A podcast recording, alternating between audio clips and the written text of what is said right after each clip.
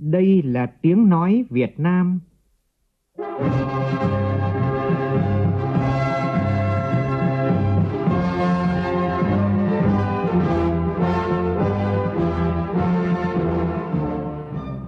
là tiếng nói Việt Nam, phát thanh từ Hà Nội, thủ đô nước Cộng hòa xã hội chủ nghĩa Việt Nam.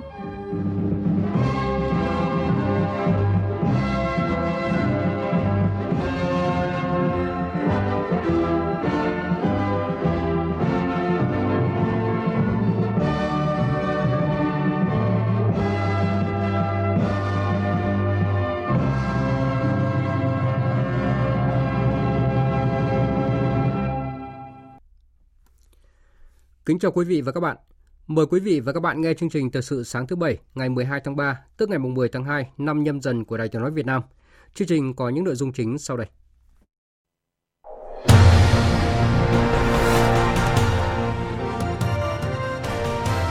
Ngân hàng Thế giới dự báo kinh tế Việt Nam tháng 3 tiếp tục phục hồi dù tăng trưởng có xu hướng giảm.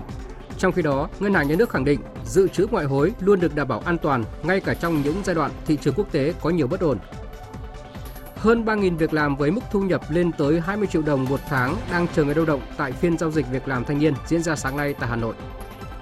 Giá phân bón lập đỉnh trong vòng 50 năm qua buộc người nông dân phải thay đổi phương thức canh tác để giảm áp lực chi phí. Trong phần tin thế giới, Tổng thống Mỹ kêu gọi từ bỏ quy chế quan hệ thương mại bình thường vĩnh viễn với Nga và tiếp tục cấm thêm một số mặt hàng khác nhập khẩu từ nước này. Tổ chức Y tế Thế giới công bố về sự xuất hiện của một biến thể lai kết hợp gen của hai biến thể Omicron và Delta được gọi là Delta Cron.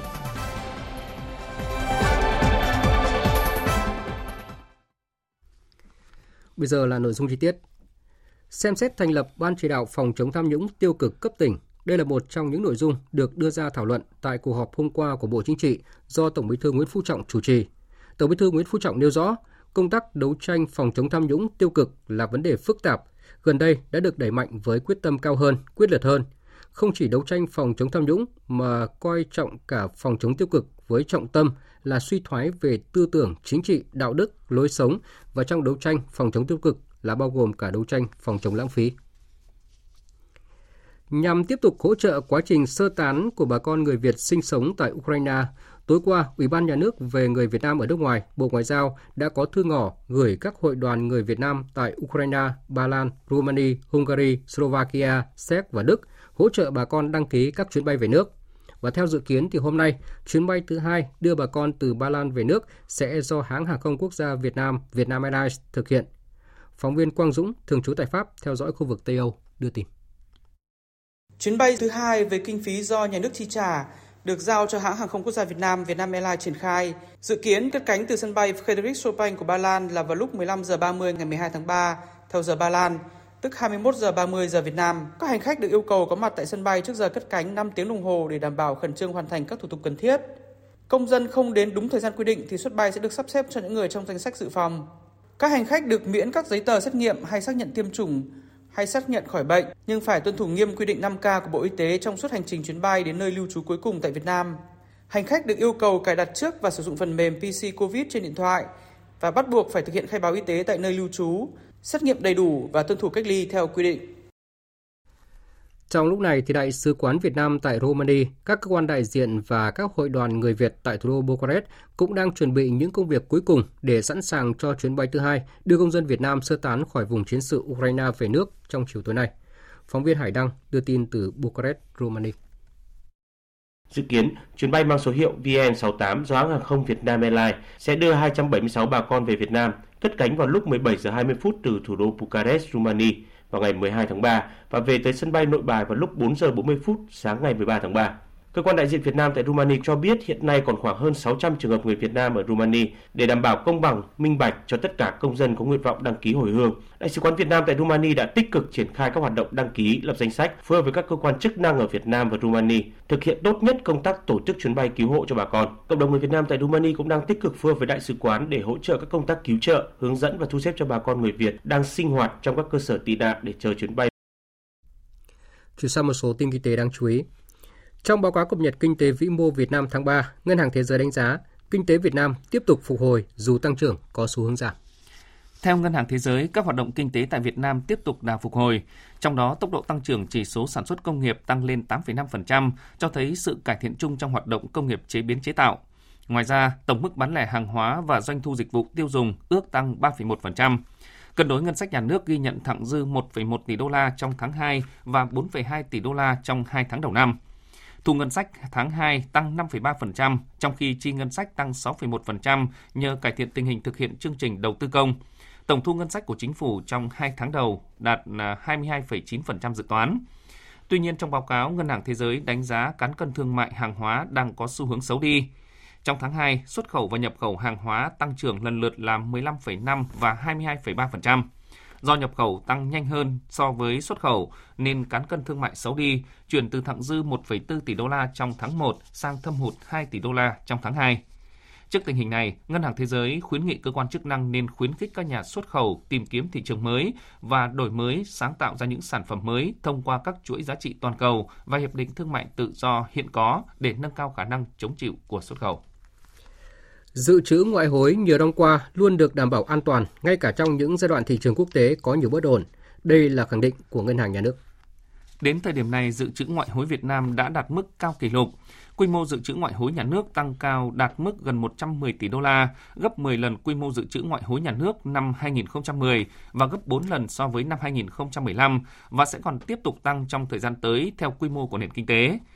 Theo Ngân hàng Nhà nước, dự trữ ngoại hối cao giúp củng cố an ninh quốc gia, phòng ngừa những tác động bên ngoài, củng cố niềm tin của nhà đầu tư trong và ngoài nước. Ngoài ra, dự trữ ngoại hối ở mức cao và cán cân thanh toán thặng dư là những điều kiện thuận lợi hỗ trợ cho ngân hàng nhà nước giữ ổn định tỷ giá. Theo số liệu từ vụ thanh toán ngân hàng nhà nước, đến thời điểm này có 12 trong số 46 tổ chức phát hành thẻ tín dụng nội địa, tăng một nửa về số lượng so với năm 2019. Số lượng thẻ tín dụng nội địa đang lưu hành đạt trên 475.000 thẻ. Tại hội thảo đẩy mạnh phát triển thẻ tín dụng nội địa Việt Nam do Báo Lao động phối hợp với Ngân hàng Nhà nước, Công ty Cổ phần Thanh toán Quốc gia Việt Nam tổ chức vào hôm qua, các chuyên gia đều khẳng định tầm quan trọng của việc đẩy mạnh tuyên truyền để người dân ưu tiên dùng sản phẩm thẻ tín dụng thương hiệu Việt, góp phần thúc đẩy thanh toán không dùng tiền mặt và thực hiện chiến lược phổ cập tài chính toàn diện ở Việt Nam.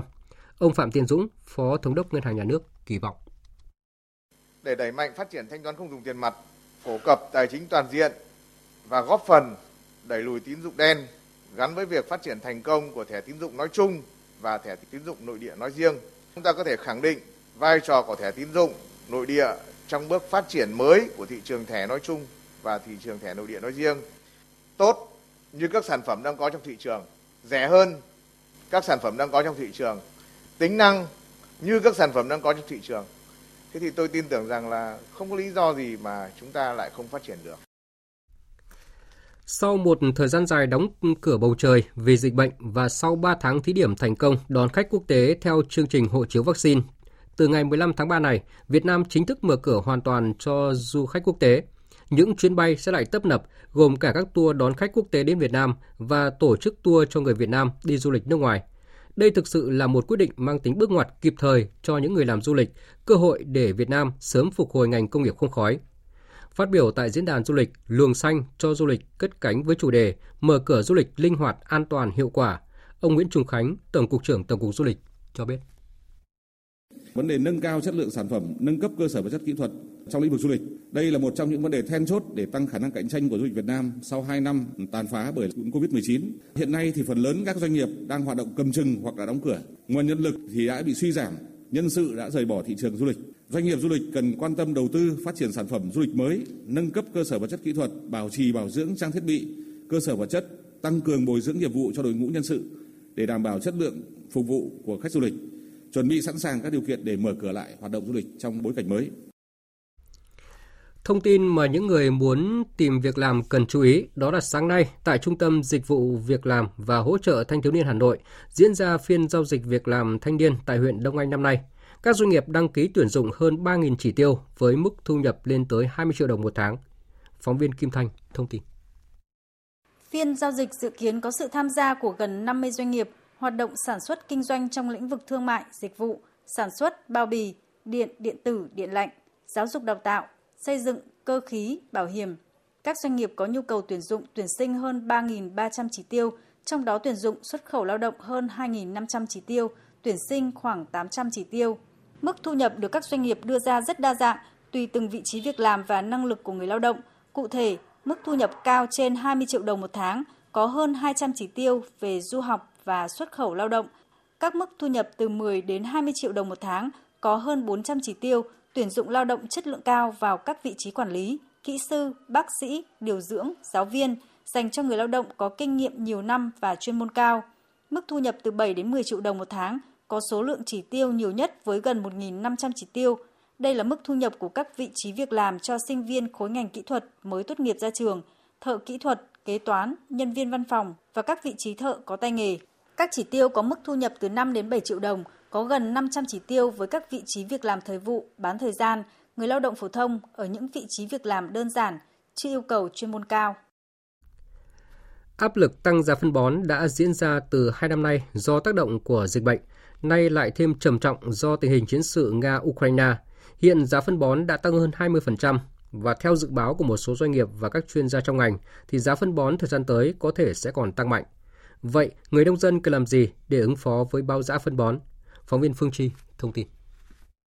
Giá phân bón tăng cao như thời điểm hiện tại ảnh hưởng rất lớn đến hoạt động sản xuất. Cụ thể giá phân bón đang tăng gấp 20 đến 50%, trong khi phân bón chiếm tới 30% chi phí đầu vào, khiến giá sản xuất bị đội lên hơn 10%. Nhiều chuyên gia khuyến nghị để thích ứng tốt nhất trong bối cảnh hiện nay, nông dân cần đẩy mạnh áp dụng tiến bộ kỹ thuật mới để giảm lượng phân bón, sử dụng phân bón hữu cơ thay thế một phần phân bón vô cơ. Bên cạnh đó, khuyến khích hỗ trợ nông dân tự sản xuất và sử dụng phân bón hữu cơ từ nguồn nguyên liệu có sẵn như phụ phẩm trồng trọt, chất thải chăn nuôi, rác thải sinh hoạt để vừa cải tạo đất vừa nâng cao hiệu quả sử dụng, từ đó giảm sự lệ thuộc phân bón hóa học. Ông Nguyễn Như Cường, Cục trưởng Cục Trồng trọt Bộ Nông nghiệp và Phát triển Nông thôn cho biết.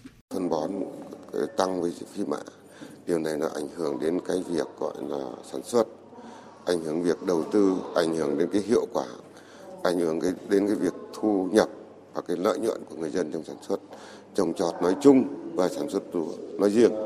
Do vậy thì chúng ta thứ nhất là phải à, đề nghị các cơ các các chính quyền cơ quan chuyên môn địa phương kia cần phải phổ biến tuyên truyền các mô hình, các giải pháp, các quy trình kỹ thuật tiết kiệm sử dụng tiết kiệm đầu vào, tiết kiệm phân, tiết kiệm giống, tiết kiệm nước ờ, để làm sao chúng ta sử dụng phân bón đầu vào các loại vật tư đầu vào, đặc biệt là phân bón một cái hiệu quả nhất. Cái thứ hai chúng ta tận dụng mọi cái nguồn hữu cơ hiện có để chúng ta xử lý và chúng ta cung cấp lại cho cái việc gọi là ờ, sản xuất để từ đấy chúng ta cũng góp phần vào giảm cái chi phí đầu vào trong sản xuất trong cái điều kiện mà ờ, giá phân tăng như hiện nay. Thưa bà con và các bạn, trước việc giá phân bón tăng mạnh trong thời gian gần đây thì gây nhiều tác động tới sản xuất nông nghiệp. Việc sử dụng đa dạng hóa các loại phân bón, tận dụng mọi chế phẩm cũng như là những lợi thế sẵn có tại khu vực nông hộ là vô cùng quan trọng. Và ngành nông nghiệp cũng đã đề nghị các tỉnh, thành phố hướng dẫn người dân sử dụng phân bón cân đối và hiệu quả, tăng cường sản xuất và sử dụng phân bón hữu cơ. Hiện nay thì bà con vùng cao của tỉnh Yên Bái đang bước bước vào mùa sản xuất nương rẫy. Tuy nhiên trải qua nhiều đợt rét đậm rét hại khiến thảm thực vật chết khô, gây nguy cơ cao xảy ra cháy rừng. Và để bảo vệ diện tích rừng hiện có, nhất là ở khu vực phía Bắc, phía Tây Bắc, thì các ngành chức năng và chính quyền địa phương của tỉnh Yên Bái đang tăng cường nhiều giải pháp nhằm chủ động phòng chống cháy rừng. Phản ánh của phóng viên Thừa Xuân, thường trú tại khu vực Tây Bắc. Xã Già Hồ, huyện Trạm Tấu có 3.500 ha rừng các loại trong đó, diện tích rừng nguyên sinh tán thấp ở khu vực đỉnh Tà Trì Nhù nằm ở độ cao gần 3.000 mét và nhiều diện tích rừng ở các thôn Sáng Pao, Tà Đàng, Trống Khua có nguy cơ cháy rừng cao do có nhiều thảm thực vật bị chết khô trong mùa đông vừa qua. Do vậy, xã đã đẩy mạnh công tác tuyên truyền để người dân nâng cao ý thức phòng chống cháy rừng theo nhiều hình thức như phát tờ rơi, loa phóng thanh, lồng ghép vào các nội dung trong các buổi họp thôn bản. Ông Giàng A Sái Trù, trưởng thôn Sáng Pao, xã Già Hồ nói. Tuyên truyền nhân dân là đi rừng rồi đi nương rồi phải hạn chế măn bật lửa, ngủ đâu thì trước khi về thì phải giật lửa để cho nó tắt hoàn toàn thì mới được về. Đi lại thì phải khai báo là đi từ đâu, nào về đến đâu đấy thì phải khai báo. Đống cháy rừng thì lây lan về rừng già nọ kia thì quỹ năng thì lại không được hưởng cái tiền bảo vệ rừng. Bây giờ nhân dân dân rất là hiểu biết về cái phòng cháy chữa cháy rừng. Từ năm 2019 thì đây là thôn chúng tôi thì không xảy ra vụ cháy rừng nữa rồi theo ông Vũ Trọng Huân, hạt trưởng hạt kiểm lâm huyện Trạm Tấu, từ trung tuần tháng 2 đến giữa tháng 4 hàng năm là khoảng thời gian người dân huyện Trạm Tấu nói riêng vùng cao Yên Bái nói chung bước vào chính vụ phát nương làm rẫy. Đây cũng là thời điểm gió Lào hoạt động mạnh, cộng với nhiều thảm thực vật chết khô trong mùa đông nên nguy cơ cháy rừng rất cao. Trọng điểm là ở các xã Bản Mù, Sa Hồ, Túc Đán, Làng Nhì. Ngoài thường xuyên theo dõi cập nhật thông tin diễn biến thời tiết, lực lượng chức năng tăng cường kiểm tra giả soát số diện tích rừng có nguy cơ cháy cao, khó tiếp cận như khu vực giáp danh với huyện Bắc Yên và Phú Yên của tỉnh Sơn La. Trong công tác quản lý vệ rừng cũng như là phòng cháy cháy rừng, những ngày nắng nóng khô hanh ấy, thì chúng tôi cho là các trưởng thôn bản cầm loa đi để tuyên truyền cho bà con nhân dân là nghiêm cấm đốt nương những ngày nắng nóng gió to. Hai là đốt nương thì phải làm đường băng cản lửa, cử người canh gác trông coi và đảm bảo thực hiện đúng cái quy trình đốt nương. Tỉnh Yên Bái hiện có hơn 430.000 ha rừng, trong đó rừng tự nhiên hơn 245.000 ha, tỷ lệ che phủ của rừng đạt 63%. Để bảo vệ số diện tích rừng hiện có, ngoài việc đẩy mạnh tuyên truyền, các địa phương cũng chú trọng đến việc xây dựng lắp đặt hệ thống biển báo, biển cấm tại các khu vực trọng điểm, thiết lập hệ thống thông tin liên lạc để phục vụ hiệu quả công tác phòng cháy chữa cháy rừng. Tiếp theo, biên tập viên Hải Yến sẽ chuyển đến quý vị và các bạn một số thông tin về thời tiết.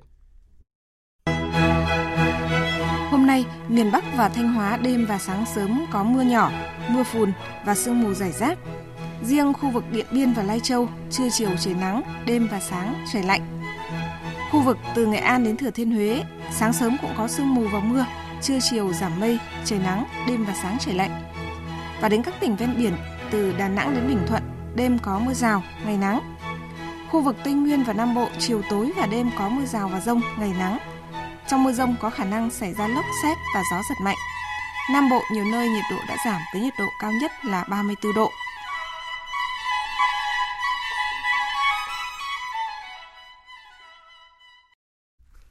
Mời quý vị và các bạn nghe tiếp chương trình với phần tin thế giới. Tổng thống Mỹ Joe Biden hôm qua tuyên bố Mỹ và các đồng minh NATO sẽ không đối đầu với Nga ở Ukraine vì một cuộc xung đột trực tiếp sẽ dẫn đến Thế chiến thứ ba. Tuy nhiên, Tổng thống Mỹ kêu gọi từ bỏ quy chế quan hệ thương mại bình thường vĩnh viễn với Nga và tiếp tục cấm thêm một số mặt hàng khác nhập khẩu từ nước này. Phóng viên Phạm Huân, thường trú tại Mỹ, đưa tin. Trong bài phát biểu tại Nhà Trắng, Tổng thống Biden cho biết Mỹ và các nước G7 sẽ tiến tới thu hồi quy chế tối huệ quốc trong quan hệ thương mại với Nga. Quy chế này được biết đến với tên gọi Quy chế quan hệ thương mại bình thường vĩnh viễn ở Mỹ. Theo Tổng thống Biden, điều này sẽ buộc Tổng thống Nga Vladimir Putin phải chịu trách nhiệm về hành động quân sự ở Ukraine.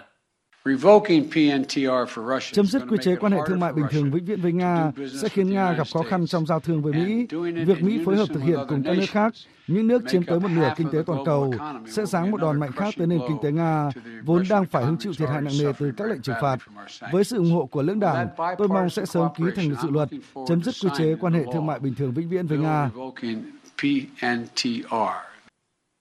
Theo luật định, đề nghị của chính quyền Tổng thống Biden cần phải được Quốc hội Mỹ xem xét Hiện đã có nhiều nghệ sĩ thuộc cả hai đảng trong Quốc hội Mỹ đã bày tỏ ủng hộ vấn đề này.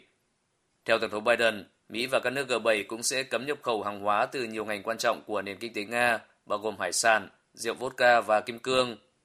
Ngoài ra, Mỹ cùng các nước G7 cũng sẽ tìm cách ngăn cản Nga vay tài chính từ các tổ chức đa quốc gia hàng đầu như Quỹ tiền tệ quốc tế và Ngân hàng Thế giới. Tổng thống Biden cho biết Mỹ cũng bổ sung thêm danh sách trừng phạt các nhà tài phiệt Nga, đồng thời cấm xuất khẩu hàng xa xỉ sang Nga, bao gồm thuốc lá, quần áo, đồ trang sức, xe ô tô và đồ cổ. Ngoại trưởng Đức Baerbock cho biết Đức mong muốn Serbia sớm trở thành thành viên chính thức của Liên minh châu Âu.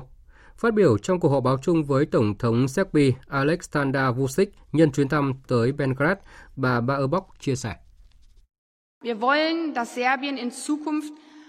Chúng tôi mong muốn Serbia sớm trở thành thành viên đầy đủ, bình đẳng và tự do của Liên minh châu Âu trong tương lai. Chúng tôi tin rằng tất cả người dân Serbia đều có quyền được sống trong môi trường tự do, an ninh, dân chủ và thịnh vượng của ngôi nhà chung châu Âu. Chúng tôi sẽ hỗ trợ Serbia bằng nghị lực và sự trung thực trong những cải cách cần thiết, đặc biệt là trong lĩnh vực pháp quyền. Lực lượng Houthi ở Yemen xác nhận đã tấn công ba nhà máy lọc dầu của Ả Rập Xê Út bằng 9 máy bay không người lái và chứa đầy bom bên trong. Trong một tuyên bố được phát trên kênh truyền hình Al Masira do lực lượng Houthi điều hành, người phát ngôn của lực lượng Houthi Yehia Savi cho biết là các cuộc tấn công này nhắm vào các nhà máy lọc dầu Aramco ở ba thành phố Riyadh, Jordan và Abha của Ả Rập Xê Út nhằm đáp trả tuyên bố của nước này về việc sẽ ngăn chặn các tàu chở nhiên liệu vào Yemen. Bên cạnh đó, các quan chức này cũng nhấn mạnh sẽ phát động nhiều cuộc tấn công hơn nữa nhằm vào Ả Rập Xê Út. Ấn Độ hôm qua xác nhận một tên lửa của quân đội nước này đã vô tình khai hỏa, phóng đi và rơi xuống lãnh thổ nước láng giềng Pakistan hôm 9 tháng 3. Đây là sự việc đáng tiếc và chính phủ Ấn Độ đã ra lệnh điều tra về sự cố phóng nhầm tên lửa này. Người phát ngôn Bộ Ngoại giao Iran Saed Khatib Zareh hôm qua xác nhận các cuộc đàm phán tại Viên của Áo về việc khôi phục thỏa thuận hạt nhân Iran được ký kết năm 2015 đã tạm dừng nhằm tạo động lực để giải quyết những vấn đề còn tồn tại. Trong một thông báo được đăng tải trên trang mạng xã hội Twitter, ông Khatib Zadeh nhấn mạnh, mục tiêu lớn nhất của các cuộc đàm phán là kết thúc trong thành công, đồng thời sẽ không để các yếu tố bên ngoài ảnh hưởng đến ý chí chung của các bên nhằm hướng tới một thỏa thuận chung. Trước đó, đại diện cấp cao phụ trách chính sách an ninh và đối ngoại của Liên minh châu Âu, ông Joseph Borrell cũng cho rằng việc tạm dừng các cuộc đàm phán về thỏa thuận hạt nhân Iran là cần thiết do xuất hiện những yếu tố bên ngoài, đồng thời nhấn mạnh một văn bản dự thảo thỏa thuận cuối cùng về cơ bản đã được chuẩn bị sẵn sàng. Tổ chức Y tế Thế giới vừa công bố về sự xuất hiện của một biến thể lai kết hợp gen của hai biến thể Omicron và Delta, được gọi là Delta Cron. Các nhà nghiên cứu tại Viện Pasteur Pháp đã công bố trình tự gen của biến thể mới này. Hiện Delta Cron đã được phát hiện ở một số bệnh nhân COVID-19 tại Mỹ và châu Âu. Đây là lần đầu tiên giới khoa học có bằng chứng chắc chắn về biến thể Delta Cron. Tổ chức Y tế Thế giới cho biết sẽ theo dõi và nghiên cứu kỹ về biến thể này. Hiện chưa có dữ liệu rõ ràng chứng tỏ Delta Cron lây lan mạnh hơn các biến thể trước đó. Các chuyên gia kêu gọi cần thận trọng theo dõi Delta Cron, cảnh báo nguy cơ biến thể lai này làm giảm miễn dịch ở người cao tuổi. Cục Phòng chống dịch bệnh truyền nhiễm Campuchia thông báo bệnh cúm gia cầm AH9 đã truyền nhiễm sang một em bé khoảng 12 tháng tuổi với các triệu chứng như là sốt, ho và khó thở. Phóng viên Đài tiếng nói Việt Nam thường trú tại Campuchia đưa tin. Theo Cục Phòng chống dịch bệnh truyền nhiễm Campuchia, hiện bệnh nhân đang được theo dõi và tiến hành điều trị tại Bệnh viện Nhi đồng Angkor, thành phố Siem Reap. Campuchia có thể phát hiện các trường hợp nhiễm cúm gia cầm AH9 ở người là thông qua hệ thống giám sát viêm phổi của Bộ Y tế Campuchia. Trước sự lây lan virus từ gia cầm sang người, Bộ Y tế Campuchia đã cử các cán bộ của Cục Phòng chống dịch bệnh truyền nhiễm phối hợp với đội ứng cứu khẩn cấp của tỉnh Siem Reap để điều tra nguyên nhân, ngăn chặn và kiểm soát sự lây lan của dịch bệnh. Bên cạnh đó, Bộ Y tế Campuchia cũng kêu gọi người dân báo cáo ngay lập tức các trường hợp nghi nhiễm cúm gia cầm AH9 cho các cấp chính quyền. Trước đó, vào tháng 2 vừa qua, các quan chức của Bộ Y tế Campuchia đã phát hiện bệnh cúm gia cầm AH9 trên các con gà bị chết tại một ngôi làng mang tên chepeng Ran thuộc tỉnh Siem Reap. Vừa rồi là một số tin thời sự quốc tế đáng chú ý, bây giờ là thời gian dành cho phần tin thể thao.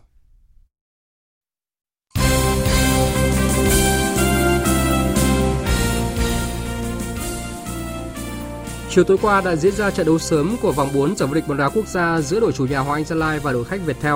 Sau 3 trận hòa và thua, câu lạc bộ Hoàng Anh Gia Lai rất khát khao chiến thắng để sốc lại tinh thần. Tuy nhiên dù công phượng đã tỏa sáng, nhưng Hoàng Anh Gia Lai vẫn phải chia điểm ngay trên sân nhà với tỷ số hòa 2 đều. Chiều nay diễn ra hai trận đấu tiếp theo của vòng 4. Trên sân nhà, câu lạc bộ Thanh Hóa sẽ tiếp đón đội khách SHB Đà Nẵng và câu lạc bộ Thành phố Hồ Chí Minh sẽ đến làm khách trên sân của câu lạc bộ Hà Nội. 9 giờ sáng nay, vé xem trận đấu giữa đội tuyển Việt Nam và Oman trong khuôn khổ lượt về vòng loại thứ ba World Cup 2022 sẽ được bán online. Vé trận đấu này có 4 mệnh giá để người hâm mộ lựa chọn, đó là 500.000 đồng, 700.000 đồng, 900.000 đồng và 1 triệu 200.000 đồng. Và mỗi người được mua tối đa 4 vé. Đội chủ nhà Việt Nam sẽ tập trung vào ngày 14 tháng 3, còn đội Oman với 49 thành viên di chuyển bằng chuyên cơ sang Việt Nam vào ngày 20 tháng 3. Sau 4 ngày thi đấu, chức vô địch giải Le Sud Challenger 2022 đã tìm ra chủ nhân khi tay gôn nghiệp dư Nguyễn Anh Minh đã dẫn đầu bảng của nam, còn vị trí số 1 của bảng của nữ thuộc về Nguyễn Thảo Vi. Chia sẻ sau khi giành chức vô địch, Nguyễn Anh Minh cho biết. Bất ngờ tại vì em vừa từ vòng 2 SEA Games về và em cũng chưa được nghỉ ngơi nhiều lắm. Nên à, em cũng khá bất ngờ là em đạt được một thành thành tích này. Đối với em thì bước vào vòng đấu cuối cùng thì tinh thần của em nó rất là thoải mái vì em biết là hôm nay là sẽ là một, chỉ một vòng gôn và em có cái đầu em được rất là thoải mái khi bước vào hố đầu tiên. Tất cả mọi người trong fly em và mọi người đánh giải là em đánh giá rất là cao. Với cả mọi người rất là nỗ lực trong giải này, chỉ là em giải này là có một chút may mắn đấy. Dự báo thời tiết. Phía Tây Bắc Bộ sáng sớm và đêm có mưa nhỏ, mưa phùn và sương mù rải rác, sau có mưa vài nơi. Riêng Lai Châu, Điện Biên không mưa, trưa chiều trời nắng, gió nhẹ, đêm và sáng trời rét, nhiệt độ từ 19 đến 30 độ. Phía Đông Bắc Bộ và Thanh Hóa, đêm và sáng có mưa nhỏ, mưa phùn và sương mù rải rác, gió Đông Nam cấp 2, cấp 3, đêm và sáng trời rét, nhiệt độ từ 18 đến 26 độ. Khu vực từ Nghệ An đến Thừa Thiên Huế có mưa vài nơi, sáng sớm có sương mù và sương mù nhẹ rải rác, trưa chiều trời nắng, đêm và sáng sớm trời rét, nhiệt độ từ 19 đến 28 độ. Khu vực từ Đà Nẵng đến Bình Thuận, đêm có mưa rào và rông vài nơi, ngày nắng, gió đông bắc cấp 2, cấp 3, phía nam cấp 3, cấp 4, nhiệt độ từ 20 đến 31 độ. Tây Nguyên và Nam Bộ, chiều tối và đêm có mưa rào và rông vài nơi, ngày nắng, gió đông bắc đến đông cấp 2, cấp 3. Trong mưa rông có khả năng xảy ra lốc xét và gió giật mạnh, nhiệt độ từ 22 đến 34 độ. Khu vực Hà Nội, đêm và sáng có mưa phùn và sương mù rải rác, gió đông đến đông nam cấp 2, cấp 3, sáng và đêm trời rét, nhiệt độ từ 18 đến 26 độ. Dự báo thời tiết biển, Bắc và Nam Vịnh Bắc Bộ có mưa vài nơi, đêm và sáng sớm có sương mù và sương mù nhẹ rải rác, tầm nhìn xa trên 10 km, giảm xuống dưới 1 km trong sương mù, gió đông đến đông nam cấp 3, cấp 4. Vùng biển từ Quảng Trị đến Quảng Ngãi không mưa, tầm nhìn xa trên 10 km, gió đông bắc đến đông cấp 3, cấp 4. Vùng biển từ Bình Định đến Ninh Thuận, khu vực giữa Biển Đông, khu vực quần đảo Hoàng Sa thuộc thành phố Đà Nẵng có mưa rào và rông vài nơi, tầm nhìn xa trên 10 km, gió đông bắc cấp 4, cấp 5. Vùng biển từ Bình Thuận đến Cà Mau có mưa rào rải rác và có nơi có rông, tầm nhìn xa trên 10 km, giảm xuống từ 4 đến 10 km trong mưa, gió đông bắc cấp 5, có lúc cấp 6, giật cấp 7, cấp 8. Vùng biển từ Cà Mau đến Kiên Giang có mưa rào và rông vài nơi, tầm nhìn xa trên 10 km, gió đông đến đông nam cấp 3, cấp 4. Khu vực Bắc Biển Đông không mưa, tầm nhìn xa trên 10 km, gió đông bắc cấp 4, cấp 5. Khu vực Nam Biển Đông và khu vực quần đảo Trường Sa thuộc tỉnh Khánh Hòa có mưa rào và rông rải rác, tầm nhìn xa trên 10 km, giảm xuống 4 đến 10 km trong mưa, gió đông bắc cấp 5, riêng phía Tây có lúc cấp 6, giật cấp 7, cấp 8, biển động. Vịnh Thái Lan có mưa rào và rông vài nơi, tầm nhìn xa trên 10 km, gió nhẹ. Vừa rồi là những thông tin dự báo thời tiết, bây giờ chúng tôi tóm lược một số tin chính vừa phát. Theo báo cáo cập nhật kinh tế vĩ mô Việt Nam tháng 3, Ngân hàng Thế giới đánh giá kinh tế Việt Nam tiếp tục phục hồi với chỉ số sản xuất công nghiệp tăng 8,5%. Ngoài ra, cân đối thu chi ngân sách vẫn được đảm bảo. Giá phân bón đã lập đỉnh trong vòng 50 năm qua, nhiều chuyên gia khuyến nghị để thích ứng tốt nhất trong bối cảnh hiện nay, người nông dân cần đẩy mạnh áp dụng tiến bộ kỹ thuật mới để giảm lượng phân bón hoặc là sử dụng phân bón hữu cơ thay thế một phần phân bón vô cơ. Tổng thống Mỹ Joe Biden tuyên bố Mỹ và các đồng minh NATO sẽ không đối đầu với Nga ở Ukraine vì một cuộc xung đột trực tiếp sẽ dẫn đến Thế chiến thứ ba. Tuy nhiên, ông kêu gọi từ bỏ quy chế quan hệ thương mại bình thường vĩnh viễn với Nga và tiếp tục cấm thêm một số mặt hàng khác nhập khẩu từ nước này. Phần tóm lược những tin chính vừa rồi đã kết thúc chương trình thời sự sáng nay của Đài Tiếng nói Việt Nam. Chương trình do biên tập viên Nguyễn Cường biên soạn và thực hiện với sự tham gia của phát thanh viên Mạnh Cường và kỹ thuật viên Trần Tâm, chịu trách nhiệm nội dung Lê Hằng. Cảm ơn quý vị và các bạn đã dành thời gian lắng nghe.